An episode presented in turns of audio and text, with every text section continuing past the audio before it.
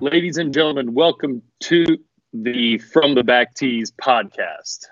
Is that right? Ladies and gentlemen, welcome to the From the Back Tees podcast. I am your co-host, Jerry Liu. And before we get to our filthy business, it is my great pleasure, nay, honor, to bring in our co-host, my other better half, but at the same time, he is our CEO, founder, creator, HMFIC for From the Back Tees, which is our website.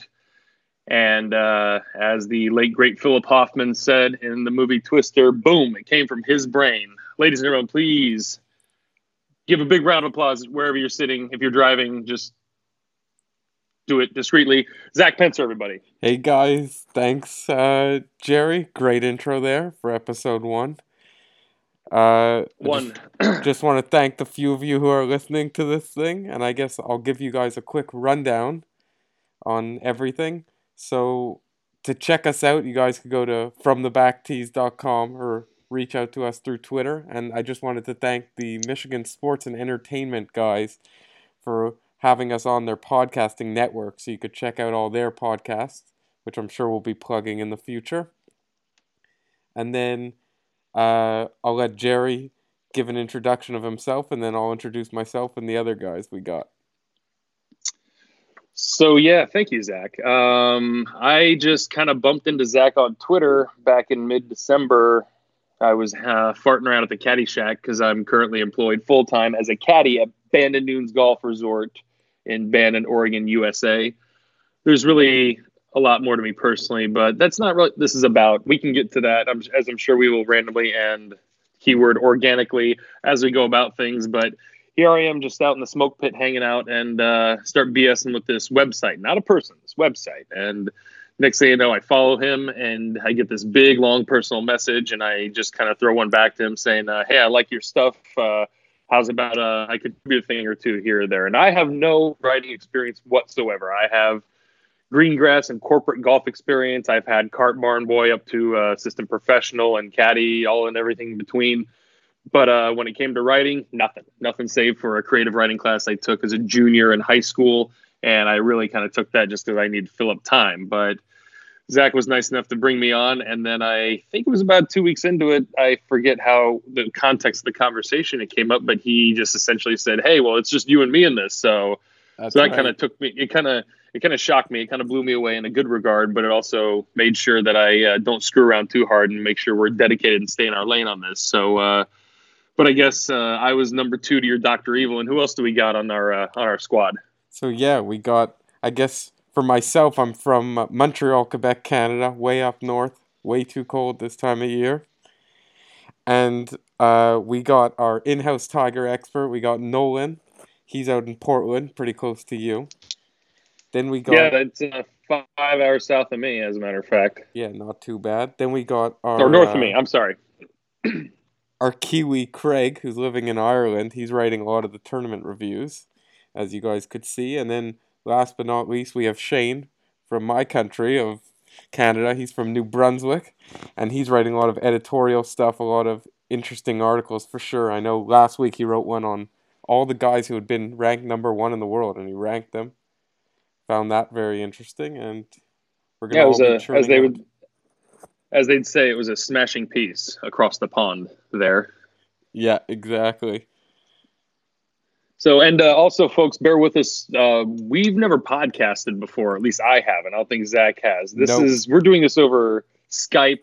Like, I just took a picture of my digs. My podcast studio over here is on my dryer. I'm sitting on a little bar stool and with everything laid out on top of it. That's my studio going here. But essentially, we know that we're going to have music. We're going to have segment formatting. We're going to have some sexy segues and bumper music and intros and outros and all sorts of things like that. But we do want to hit the ground running with basically, I don't want to use the term mission statement ever, but our vision for what we want to do for everybody. And also at the same time, we want to include everybody on the ground floor right away. But Zach, I want to ask you before we get into really golf-related stuff, because that's why we're here, is what's your relationship with podcasts, really? So I guess I've been a pretty big fan of podcasts the last few years. I guess sports-wise, I guess I'm a pretty big Barstool sports fan, and that's, I guess, where the edginess comes from and the humor. And then, of course, I listen to Joe Rogan, and I guess those guys, they take up a huge amount of time. So how about you? That's a lot of content from those guys. I'd say it probably takes up about 50% of what you can just get on a weekly basis. Yeah, I've dabbled with Joe Rogan a little bit. I've been listening to podcasts for about 9-10 years now, and I've been kind of listening to Adam Carolla since day one. And that was just based off a recommendation from an ESPN author. And he said that at the time, and this was 9 years ago, that Adam Carolla is the Guinness Book of World Records most downloaded podcast. And that's mostly because when he lost his radio job in LA, he essentially became the Howard Stern of podcasting, where every single person under the sun has a podcast. I mean, hey, look at us. But everyone does it like once or twice a week. He does it 5 days a week, and he's been doing that 52 weeks for the past 10 years. So, excuse me. His shows are like 2 one-hour segments. They got lots of advertising. It's real slick, real sexy. But I'm one of those guys who always lived with like an earbud in, always listening to podcasts or sports radio. And when it came to golf, there really just wasn't. I don't want to be too brazen. I don't want to overlook anybody. But I'm a fraud. I'm not saying I'm better than anyone else. But there certainly wasn't anyone who just hit it in between. Like, I like Barstool, but at least their admitted like self-ignorance is they're self-aware of it, so to speak. But at the same time, they lead so many people astray casually with information that just enrages me that I can't listen anymore.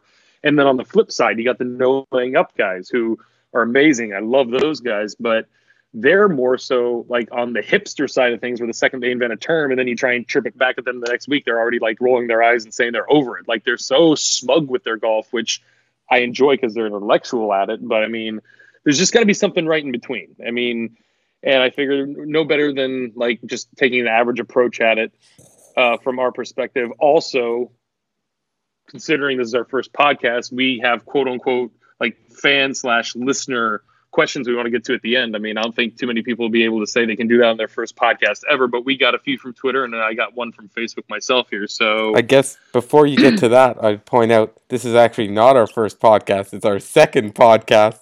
The first one, we don't have much audio. Well, we have half the audio, and I deleted my copy because, yes, correct. We're going to try and give this to you weekly, and obviously it helps if we drop it anywhere between a Monday, Tuesday, or Wednesday between the ending and the beginning of each golf tournament. So last night, myself and Mr. Pencer here got on Skype and proceeded to record our first podcast ever, and we even advertised it. Everything went swimmingly. We hit our nut on the time, and everything went perfect. And I even admitted, I'm like, hey, not bad, considering this is the third time he and I have ever really dialogued, not counting like text message or Twitter. And then, he sends me the file, and he was just talking to himself, really. I mean, it was very one-sided.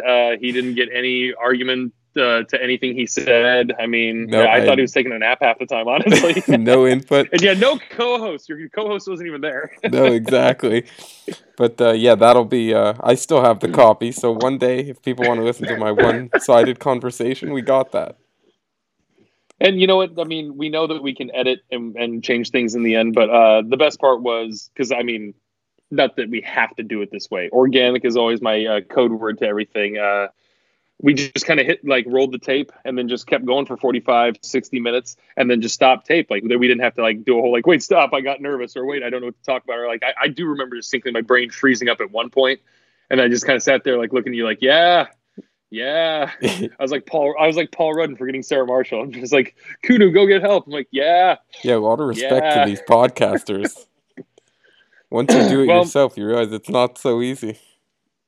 And that's also, the key word you said there is yourself. Is I know there's going to be a lot of criticism and a lot of counter opinion or whatever based off of what we say, and I'm okay with that. I ultimately look at this as going to be a lot of fun, a learning process, and therapeutic and cathartic for at least us. I mean, and if anyone else, like, I mean, it can be what it can be. Like you said, even if we only have 10 people on the ground floor and that's the only floor of our building, well, so be it. I mean, that's...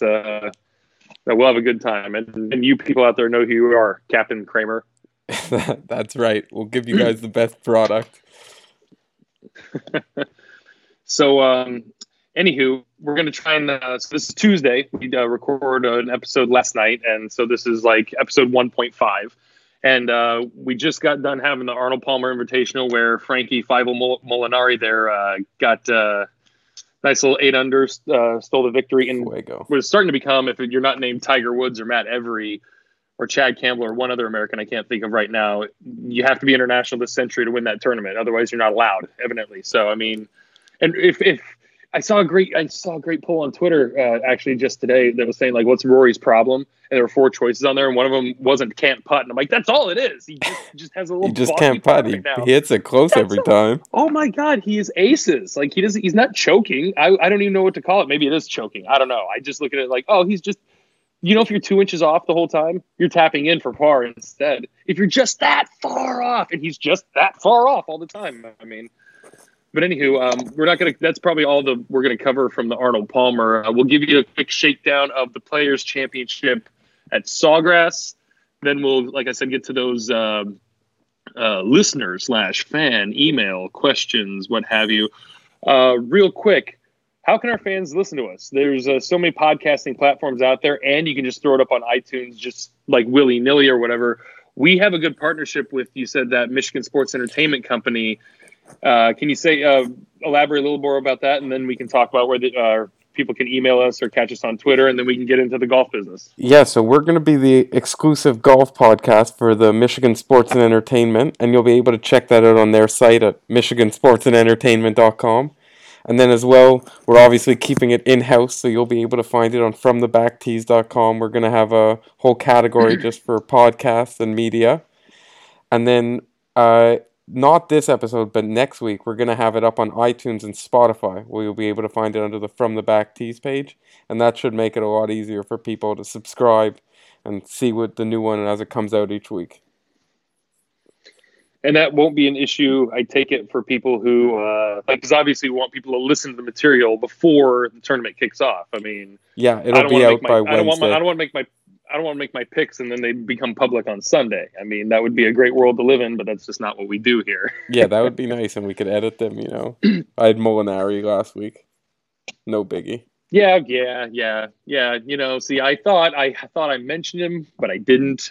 I remember seeing him on. I remember when I was projecting. Honest to goodness, I was projecting my top 10 through a certain type of algorithm I work, and I swear to God, he was in the top 10, and I just ignored him. I almost typed out loud, "Why is he in the top 10?" Next, and then, pow! He cracks off a 64 in the final round and just greases the field. And I don't know. I like Bay Hill though. I mean, aside from Riviera, Bay Hill is my favorite over and over. I mean, it was on a lot of Tiger Woods games on the PlayStation platform for Sony. It was on a lot of computer games, on desktop computer games in the mid to late 90s. That's where I learned it from, when you only had like choose 4 courses. It was like all the Arnold Palmer courses, like some in Pennsylvania, some in Florida or something like that. But yeah, I dig the Arnold Palmer. I just I don't have cable TV. It's kind of a bummer right now. But it's one of the tournaments that I wish I didn't miss. Much unlike the tournament that's coming up, I don't care what people call it, fifth major. My Heineken, I don't think it's the fifth major. It's got the big purse, as we know, but yeah. Before we get there, though, I guess I have one question for you that I was wondering about the Arnold Palmer. Did you catch the DA Points hole-in-one? I saw it in print. I didn't. Yeah, so he gave a little pose after it. Yeah, somebody was doing like some, like, he, not saying he became a GIF or a meme or something like that, but I mean, it was like his caddy was like, oh man, it was something about his caddy. I forget. Yeah, he gave some whole apology though, and I don't know about you, but to me that seems crazy that he had to apologize, like he was disrespecting the sport. He wasn't like throwing his club or anything. Huh, I guess, shoot, I need to catch up. So I guess the people watching this can let us know what you think, if I'm crazy for thinking. Well, as soon as we're done with this, once we get off the blower here, I'll definitely hit up Twitter and see what's going on. I'm tempted to look at my phone to do stuff right now, but at the same time, I can't stop clicking this damned pen that's next to me. So I'm trying to keep it. We need to keep this one. We can't lose time too. Or we'll just do it again, I guess. Do you want to get any plugs about yourself in? I mean, I know at the end of this, we were going to talk about like how people can contact us, but it's easy for me to say, you can just find me on Twitter. Yeah. Twitter at JerryLouLooper1. That's at JerryLouLooper1. Cause I was clicking too fast, and JerryLouLooper was taken, and it said one, and I guess I said okay.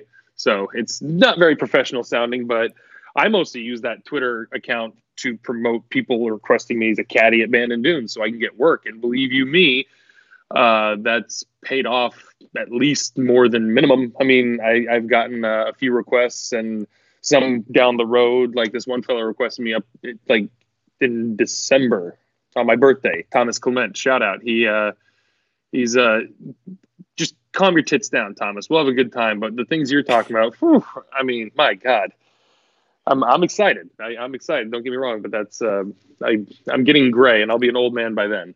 So, but anyways, that being said, Twitter's the only thing. I mean, I got a Facebook, but that's essentially become just like my Rolodex right now. If I ever need to get a hold of somebody, and Twitter is really all I'm on. And then we got our company emails, but how can people find you the easiest or mix it up with you? I guess we have a Facebook and Instagram, but more for the sake of just having one out there, and we will keep posting it.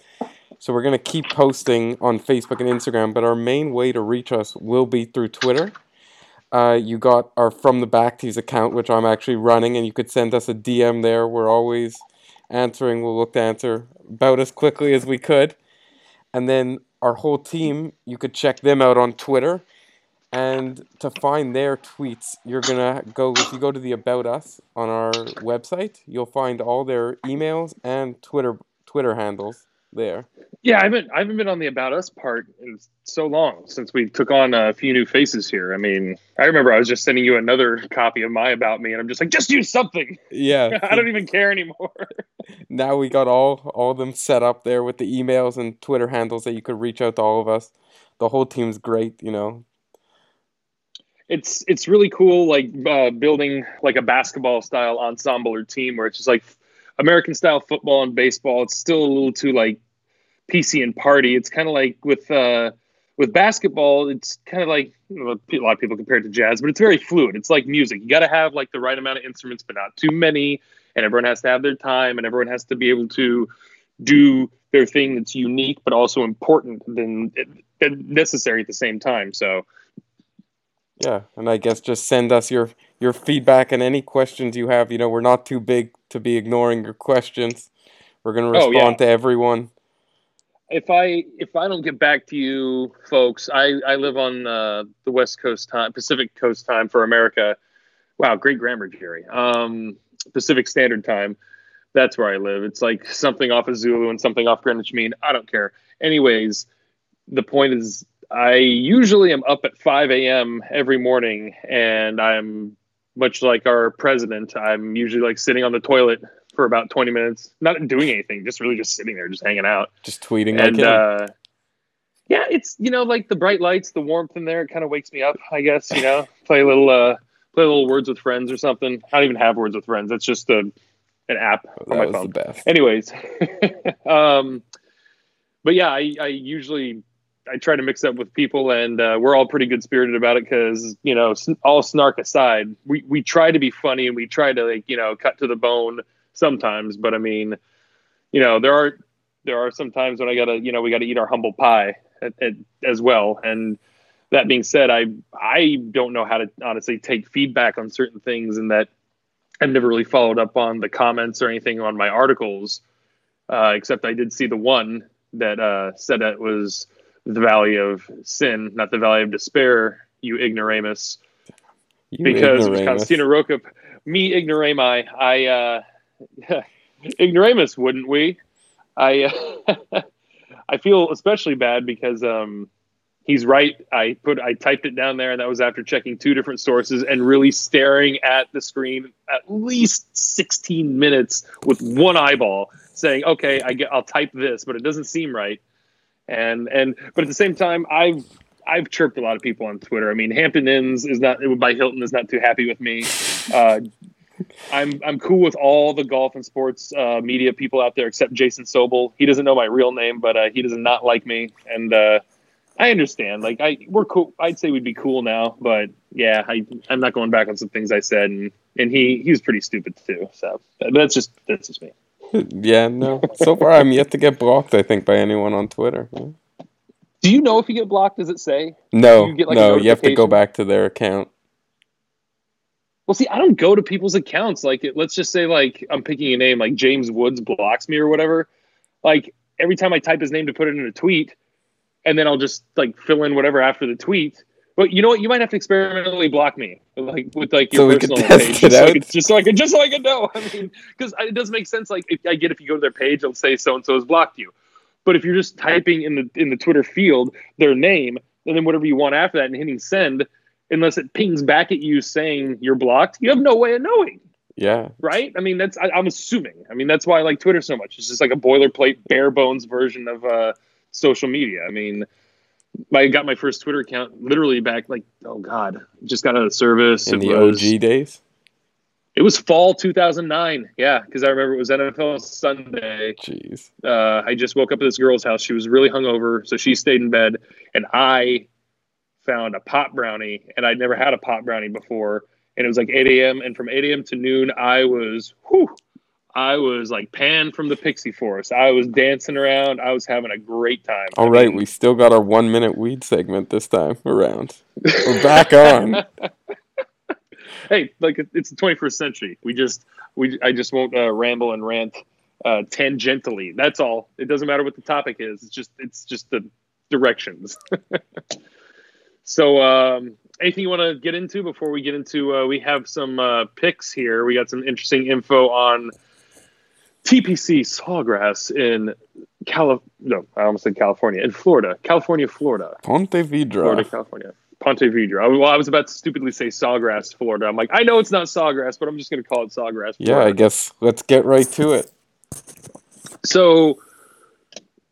they're really, by definition, I like to pick the long shots or whatever, and I love me some Matt Kuchar, but I hate to say it, he's this is a star-studded field. He's the longest shot at 40-1, and I don't know. I mean, depending on who you look at, some people call it 50-1, but Kuch is playing, he's already got 2 wins this season. Regardless of the El Toucan Sam thing or whatever, I don't care. The guy who has one of the most one-dimensional physical approaches to the game of golf, and he's in his mid-40s, and everything just screams dad minivan about him. His swing speed is up. I haven't even looked at the numbers. I'm just watching him. He's taking some mad swipes at the ball, and he's playing some hot golf. And spoiler alert, he could be one of my headliners for completing my best player without a major title because he could still win one. And we can get into how he should have won in Birkdale in 2015, but Jordan Spieth took a 45-minute drop, and that gave Kuchar arthritis sitting there in the fairway while he was taking a knee. So, I mean, Kuchar was on a roll, and Spieth's going to win more majors. But Matt Kuchar's the long shot. Other than that, I know you and I like Xander Schauffele at 28-1. That guy's a bulldog. I love Xander Schauffele. I almost want to – I haven't picked him for anything yet. I haven't even mentioned him for really anything yet. But I always want to because I don't want to, like, make it obvious. He always does it. He's top 15 every single week. I think 5 for the last 6.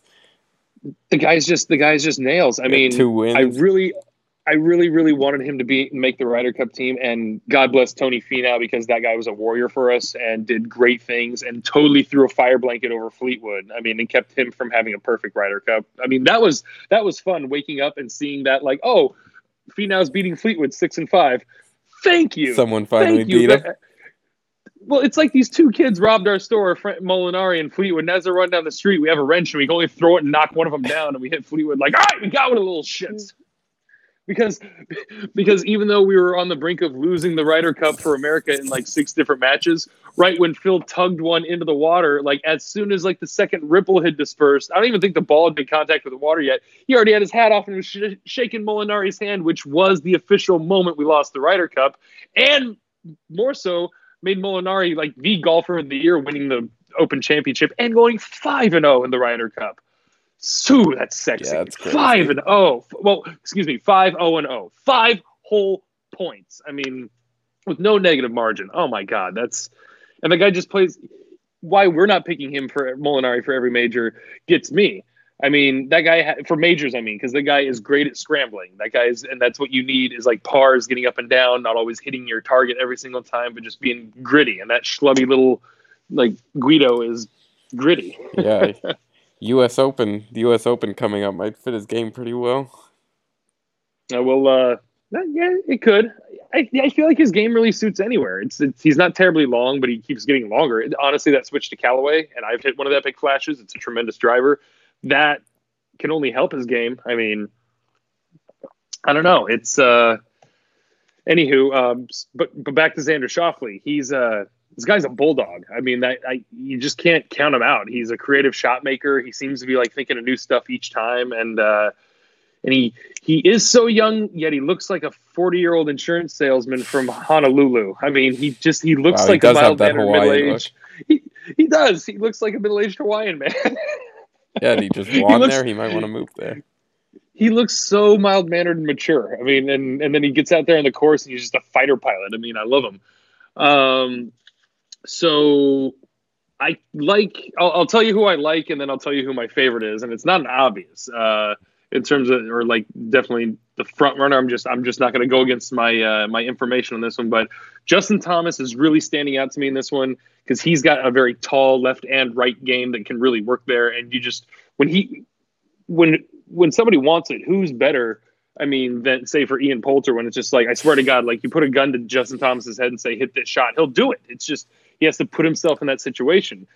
Same thing happened to Poulter when they said he was going to lose his tour card. All of a sudden, the guy started hitting it out of the trees to within inches of the cup repeatedly. It's just like, this is some focus, man. It's within you. I mean, but ultimately I got to go with my man, my favorite current golfer, not favorite golfer all time, but favorite current golfer, Dustin Johnson.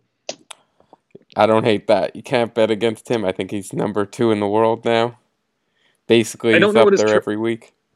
I'm not sure what his track record is at Sawgrass, but I just know that if anyone's putting above average in this star-studded field, they're going to be the ones to take it. I mean, it's the Florida course. It's made out of shoe boxes. There's lots of sand, lots of water. It's not that none of these courses are really long.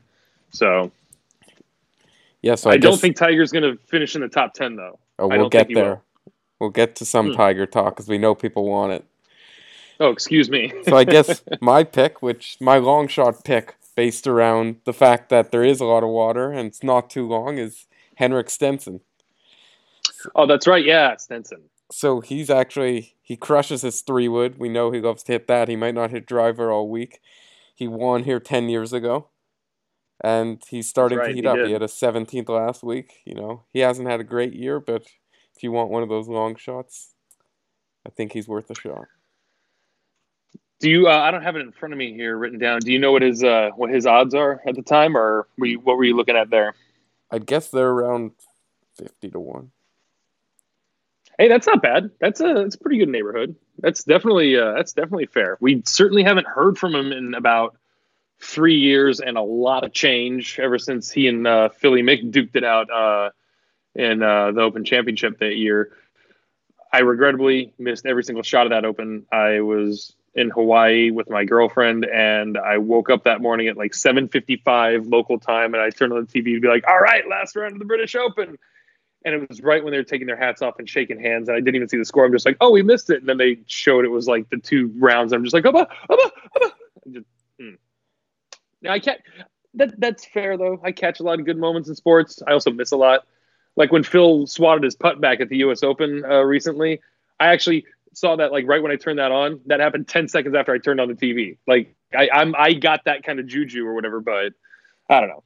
Wow, I'm good, by the way. Guessed it, spot on, 50 to 1. Well, maybe you should. I could be a bookmaker. You lay $2 down on that 50 to 1, and your year's paid off in terms of playing the Keno numbers. Yeah, is it Canadian or American I'm putting down? Oh, do you know what the we're exchange rate is?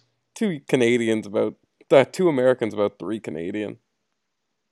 Oh, see, nobody can just do the straight 2 to 1, 1 to 2. No. God forbid. I mean, and if it's Japan, it's like 1,000,000 to 1. At one point, it's like $1 million yen. Pretty it's even like to you guys. Real shame. Well, shucks. And then I guess we'll go to my pick to win. Although everyone's against him after all his top 5s and not being able to putt in the final round, I'm gonna go with Rory. If I didn't pick Patrick Reed or Keegan Bradley last week, Rory was definitely in my crosshairs too. I mean, I was really surprised not to see his name amongst the top names last week. And then I scroll down on my app and finally I just see like everyone's like under par, under par, under par, under par. And then there's this big fat E. And I'm just like, who didn't break par? And it was Rory. And I didn't even look anything up after that. I just rolled my eyes. I'm like, heaven forbid, Rory. I mean, I just didn't know what to, oh, the poor lad. Yeah, we're going to need Craig to judge you on that Irish accent. See how it did. He's a Kiwi, and I don't think a lot of my Australian friends would appreciate me being associated with a Kiwi, and vice versa, I'm sure. But yeah, he speaks to a lot of Irish people, though.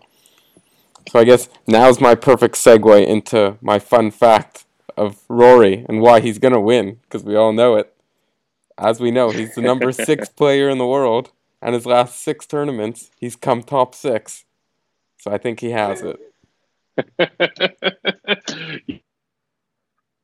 You heard it here first, folks. The roulette pick with all the numbers on the board adding up to 666. Yeah, I'm pretty sure that's a bad number, though. We're not religious, Ben.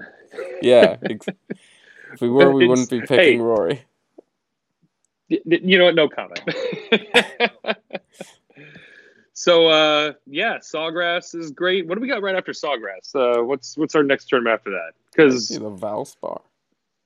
That's right. Yeah, Valspar. It's, gosh, they're moving Sawgrass up to, it's up 2 months now, which I've seen the numbers. It's very, very skewed. It's like at least a 5-stroke. The winner is a 5-stroke lower on average winning overall. And the winner was averaged never being double digits under par on average. I mean, so that should be another thing to look for a line for out there for anyone is the...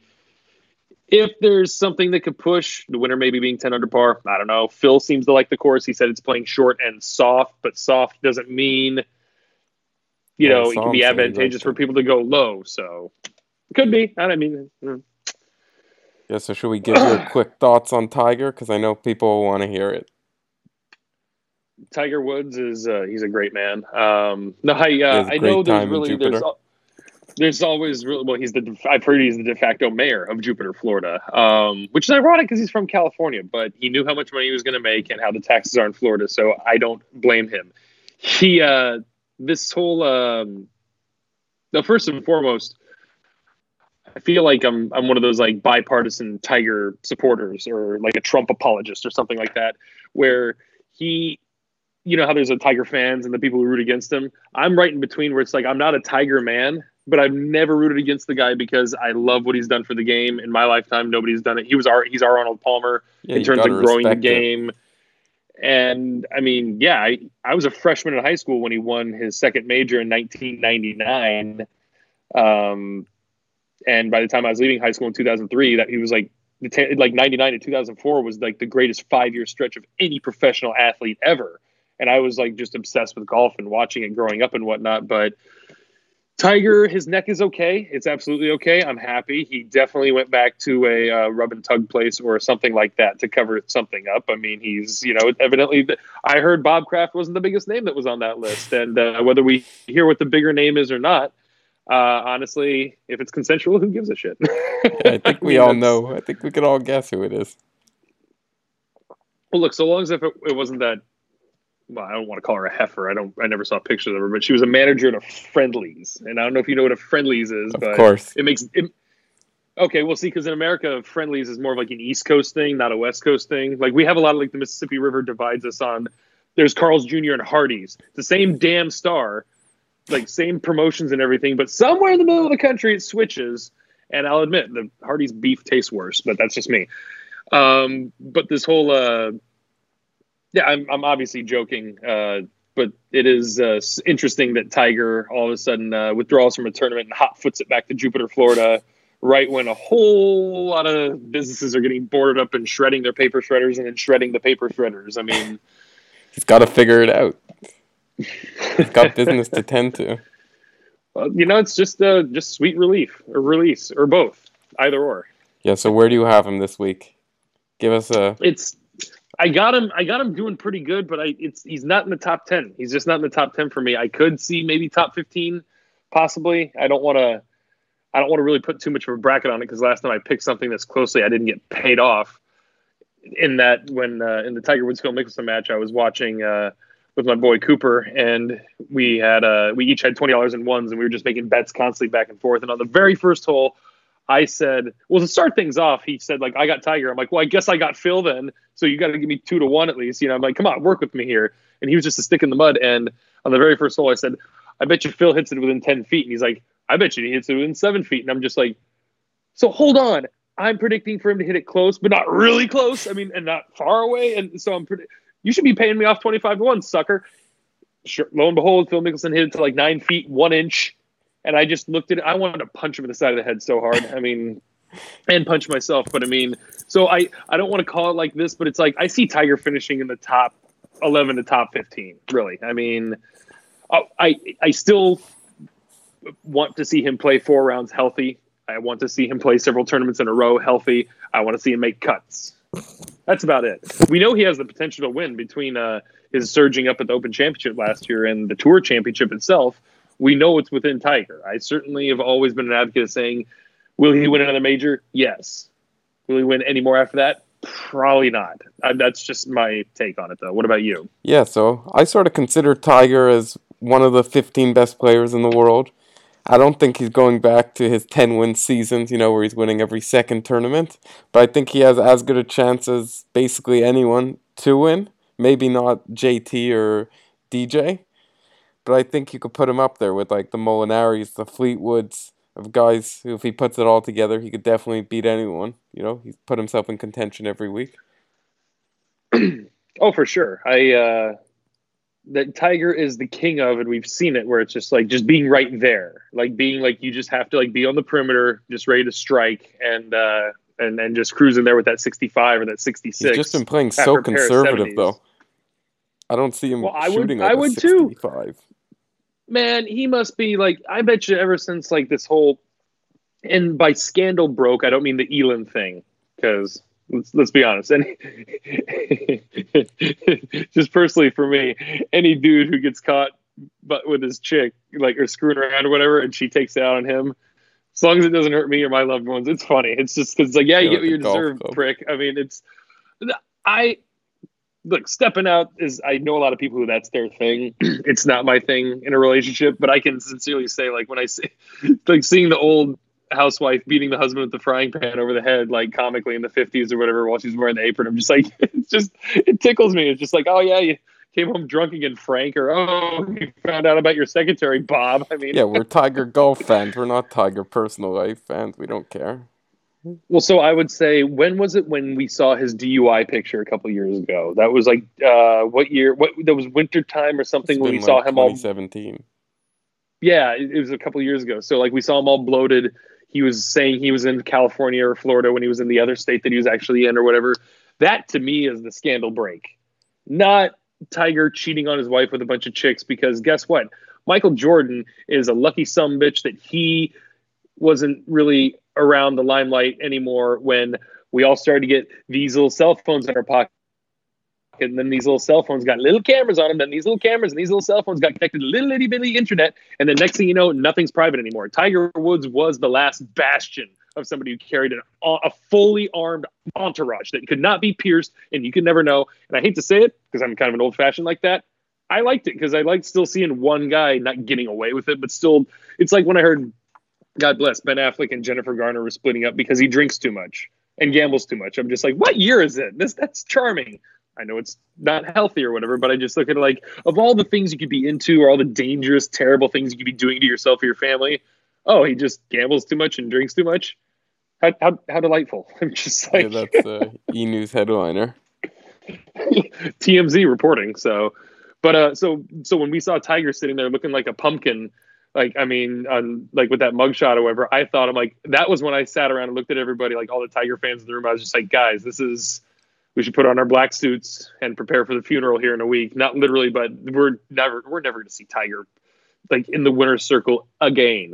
And he pressed so damn hard and got to it last year. But I mean, it exhausted him. You saw it at the Ryder Cup, the poor bastard. I mean, it's just not his fault. He pressed really hard, and I'm really glad he can still muster that up. But I mean, at the cost of what? I want to see him shoot 470s in a row for a month of tournaments. I want to see him... like hit a lot of golf balls and hit the gym still and just not even have even if it's just a leak or a rumor or not even true or anything about his neck, I mean, no news is better news when it comes to health, obviously. So, yeah, and I guess it's like you say, everyone, whether you like him or you hate him, you got to respect how good he is for the sport, how he draws all the attention.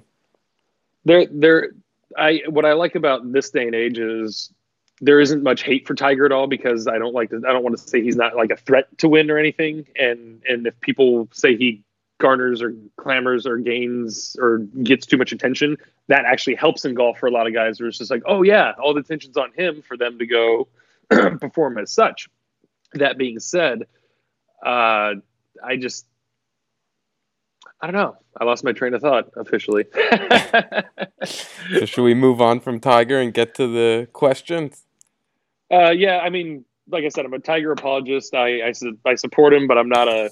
I rag on him a lot, but I mean, nobody really hates him. Like people who maybe hated him back in the day might have been like that. Might have been racism actually showing in them on accident. But ultimately, if you're in the golf industry whatsoever, that's like being in the Catholic priesthood and like bitching about God, but just a little bit. It's like, you can't do that.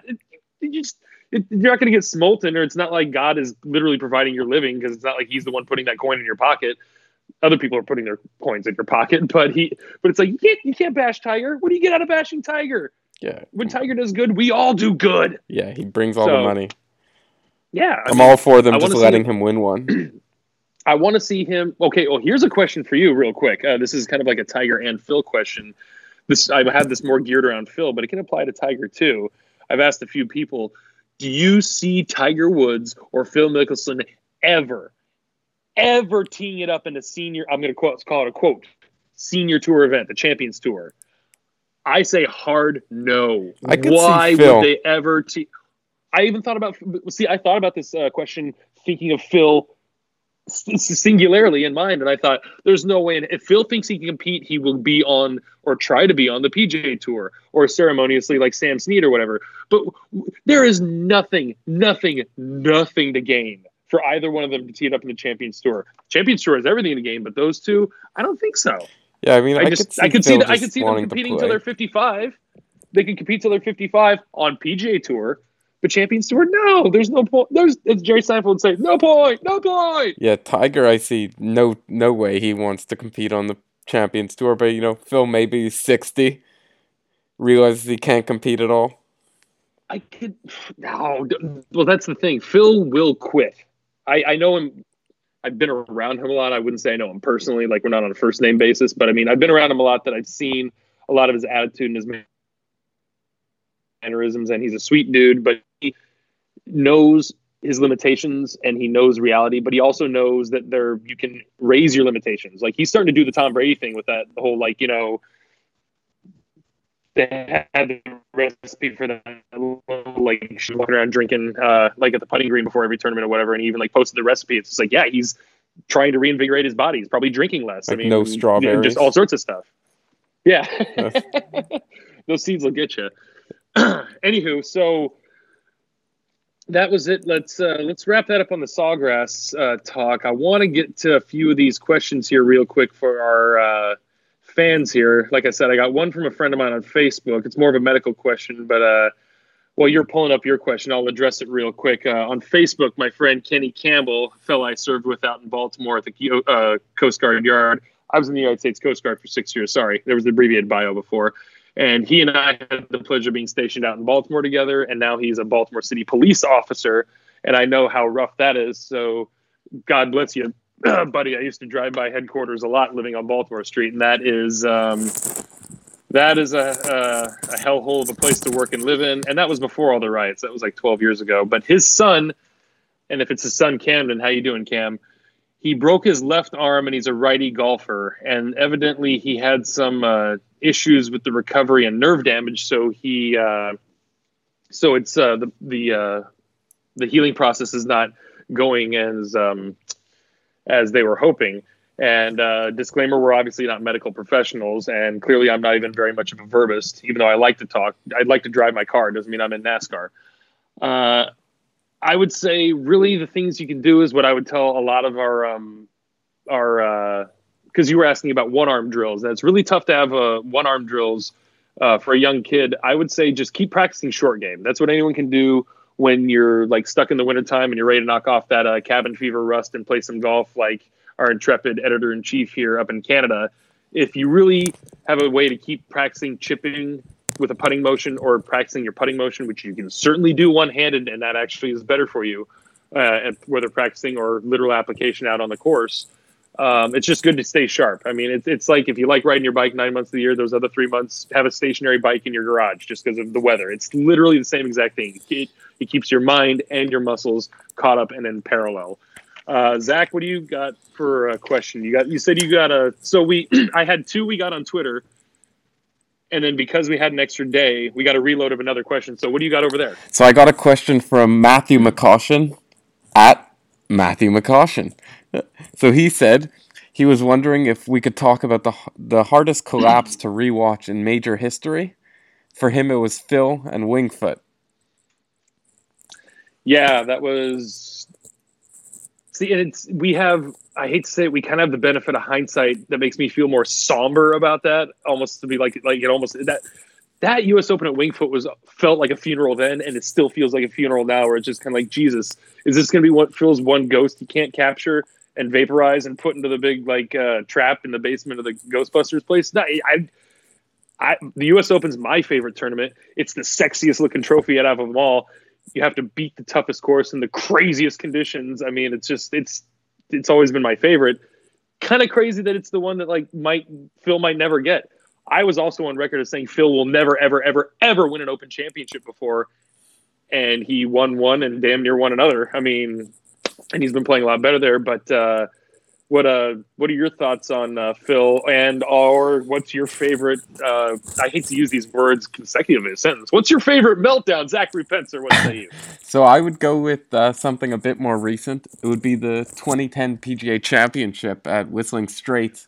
That was where DJ, as many people famously know, hit his drive into some dirt that it seemed like. All the fans circled it. He hit out of it, put his club down, and then after signing his scorecard, found out that was a bunker, and he had a two-stroke penalty, which cost him a spot in the playoff.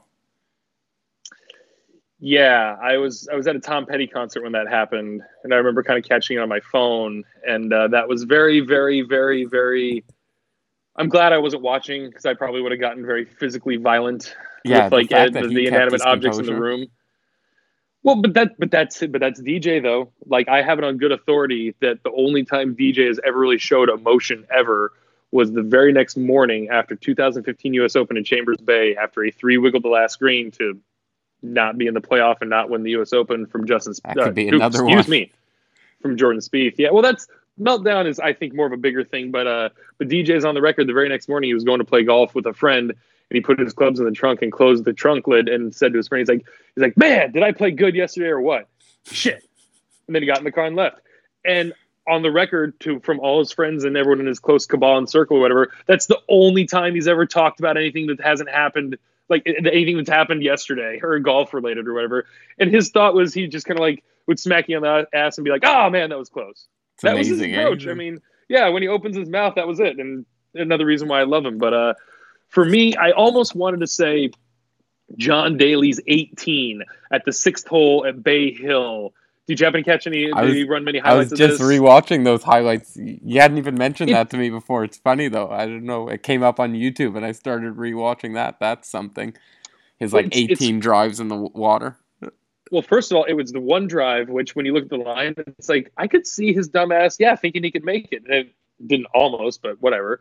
Then he proceeds to put half a dozen three woods. He goes up one tee box and puts half a dozen three woods almost on land, but in the water. And then finally, when he gets up the fairway, his five iron hits off a rock and somehow barely stays on the green. That's my favorite part of it. So he should have he almost started again. Oh, and then he said that was the only ball he had left in his bag. Yeah, but anyways, amazing. I would have to say my favorite meltdown would have to be Jean van de Velde in the 1999. Open Championship, because, God bless you, Paul Lawrie, but his meltdown's the only thing that ever... I mean, Paul Lawrie has a foundation now. He helps kids or whatever, but it's the only thing Paul Lawrie's ever happened in his career is Jean van de Velde took an 8 on a hole, but he just needed a 7. I mean, it was a great hole. He was playing with Craig Perry, who holed out from the bunker for a birdie to finish one shot out of the playoff or whatever. I mean, it was just, and Van de Velde was just this like swashbuckling Frenchman who just was hitting his drives just like all over the place, but he was hitting them good. And I'll admit, when you're in the conditions of the majors, and it's funny because Netflix right now, as you and I were discussing earlier, has that document, the mini doc series on losers or whatever. And they had lots of like artist rendering and stenciling or whatever for all the golf scenes. And then they have the regular interviews. I kept looking at my girlfriend saying, you just go to YouTube and find all this, like without interruption. Like this was shot with zillions of cameras, and the footage is not illegal to access. It or it's like not it was out of like 1904. Like, it's not super copyrighted by MLB or anything. But that being said, I'm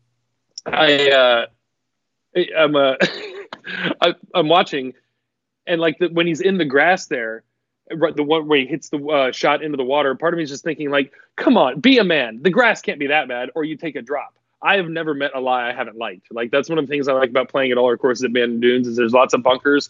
I start to kind of like it if you get in the bunkers, because so long as you have a line at the hole or the lip isn't too high, you get to just wail at that pill. You just get to swing away at it. So Van de Velde, just like the wheels came off. I mean, and Paul Lawrie's the luckiest SOB in golf or whatever. But, and I wouldn't qualify the Greg Norman, Nick Faldo Masters, and I think it was 93, because while Norman fell back several shots, Faldo was storming up pretty good too. Like that was, he kind of had the eye of the tiger, and they just both happened to be in the same group, and it was ugly.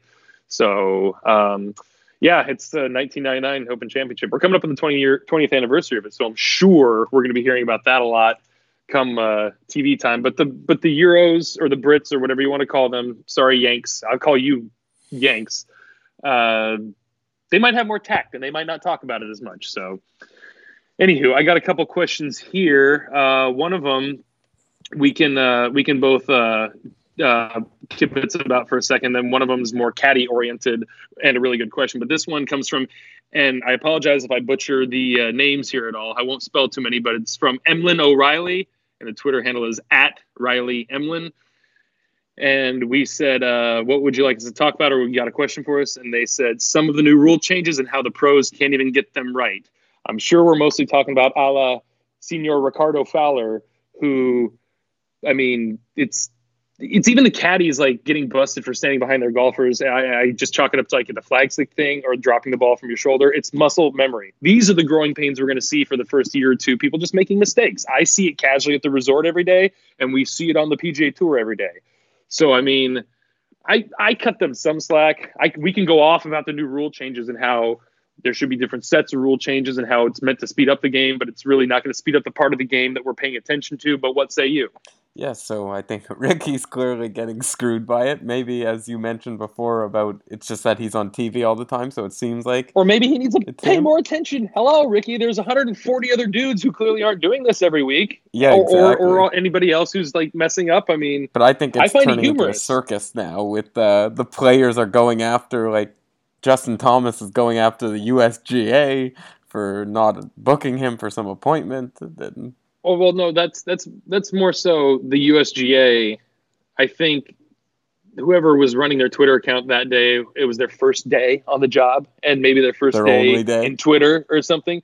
Well, they might be on probation right now. They might be at home on like early paid leave or something or whatever. But that being said, like the USGA essentially just came out and said something, and Justin Thomas like kind of looked around and was like, no, that didn't happen at all whatsoever. And the USGA has kind of recanted, and they both talked since then. But it's just kind of like it was like a blatant. They didn't. It's like this AOC stuff that Cortez chick or whatever. It's like she's got some really stupid tweets out there that she hasn't deleted that are like very, very, very like I'm not the best grammatically, but she's factually incorrect on casual analogies. Like I am, except I'm not a politician. I'm just some dickhead talking on top of my dryer here. I mean, it's yeah. But I'd say I also like the flag rule, I like it because you got a lot of casual players. I feel like it's definitely faster when I'm out there. People are leaving it in.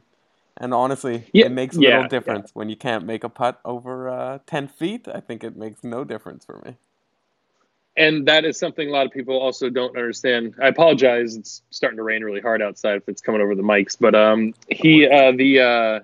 the flag stick being in, like it really depends on what the flag stick's made out of. And places like Bandon Dunes Golf Resort and Augusta National or whatever, those metal flags, it's not good when you hit the stick. It is not good. Like it pops back out. Because when you hit a fiberglass stick, there's a certain amount of deadening of the inertia and the momentum that kind of just like everyone needs to get off Bryson DeChambeau's sack, because the reason why anyone hates him is because he just thought of it before you did. That's all. Oh, for sure. Case in point, when he was in the Ryder Cup, when he was spritzing his range balls with water to simulate dew, yeah, half the Twitter sphere blew up because they're just like, oh, look at this guy, look at this guy. I'm like, what do you get upset about? You're just mad because we haven't done that. You didn't think to do that first. You weren't curious enough. It's not that he's a brainiac. He just is doing stuff. Yeah, that's all. When I saw him, millions. When I saw him use the compass on the green book, I was just like, oh, that's a brilliant idea. I don't know how you'd use a compass, but I never thought to use a compass. Good on you, Bryson. And a week later, it's illegalized. I'm like, what the hell's going on here? I mean, it's turning into the NFL No Fun League, the PGA Tour. I mean, or is this just us in this day and age having to bitch about something? I don't know. Yeah, I respect it, finding any edge you could. So we're almost up to an hour here, so I'm gonna wrap this up with one last Twitter question. This one is specifically, I guess, not for me, just because I'm the only caddy here who's on the podcast currently. But the subject is from the chairman at Bunker National, and it's how to break the ice with a caddy when you've never used one. You know, just be. It's kind of like picking up a stray dog. No, not a stray dog. Excuse me, like a rescue dog or whatever. Way to put yourself at a high standard. No, that was an accident. It's going to get better. Trust me. It can only get better from a stray dog. And trust me, if you've seen half the guys I work with, that's not too ill-fitting. But Jerry Lou Bio once called himself a stray dog.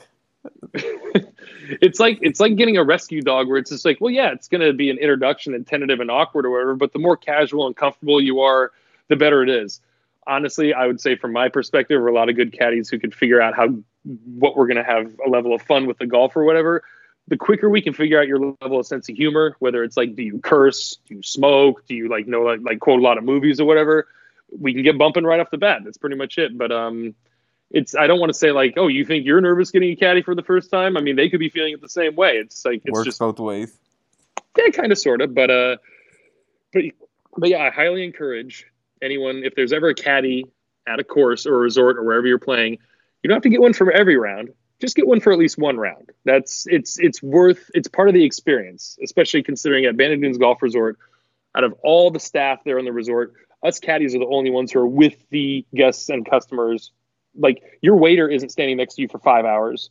Like, you're the maitre d', the concierge, front desk, pro shop, the pros, the shuttle drivers. Everyone's with you in these tiny little bits. But if you get the caddy, yeah, you might get a stupid caddy or whatever, but it's like, you might just, you could get like some weird local dude like me or whatever. And just like, you could have good stories, whatever. It's just, it's worth the experience. It's more than just somebody carrying your bag. And my favorite part about being a caddy, honestly, is just telling people where to hit it when they wouldn't think that's where you're supposed to. But then technically my job's done after that. Next time you come back, if that's what my most valuable asset is, you don't need me anymore if you remember. But I mean, it becomes an experience. Like my boy, Brian Trowbridge, shout out. He's a sweet dude. I got him randomly for a job late December. It was the third time he came in the month of December. And it was funny, like out of 12 caddies, he just requested me and this girl caddy. Yes, they exist. And like ever since they've been coming back, he keeps requesting me. Like, I'm like working for him and his dad when they come to town. He's hooking me up with a sweet Jones golf bag with Pat Bateman stitched on the side of it, which is a takeoff of Pat Bateman because he thinks I look like Christian Bale from American Psycho.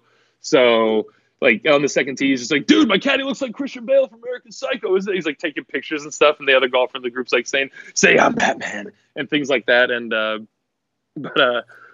but I like the guy because I'll make this quick. Somebody got to me early, and the girl caddy, and she told me her name's AK, and she said, oh, he's a +2 handicap. And he mostly reads his own putts. And I'm just like, oh, nice. So for the first 6 holes, I just sat back and I proceeded to watch him get 3 birdies, 2 pars, and a bogey. And after the 6th hole, we're walking up the green. He smacks me on the ass really hard. He's like, man, we're reading these putts good. And I'm just like, that's amazing. Yep, we sure are. You were crushing it. And then we just broed out really hard from there. So yeah, Brian Trowbridge, can't wait to see your ass again. But even though I got a picture of it on my phone, because you told me these guys, there's 12 of them that came down, and they all had to get like a picture with Ghost Tree in the background, all of them dropping trowel. These guys are animals. Anywho, so This has been tremendous. I mean, is there anything else we really need to? We covered some questions, the team, like what our relationship is with each other and podcasting, tournament coming up, Masters around the corner. We won't get into some Masters stuff yet. I still need to sharpen my pencil accordingly. But I guess starting next week, we're going to be giving more of a rundown on the week prior's event. Since this was the first one, we decided not to give any last week's preview or last week's recap, or not much of one.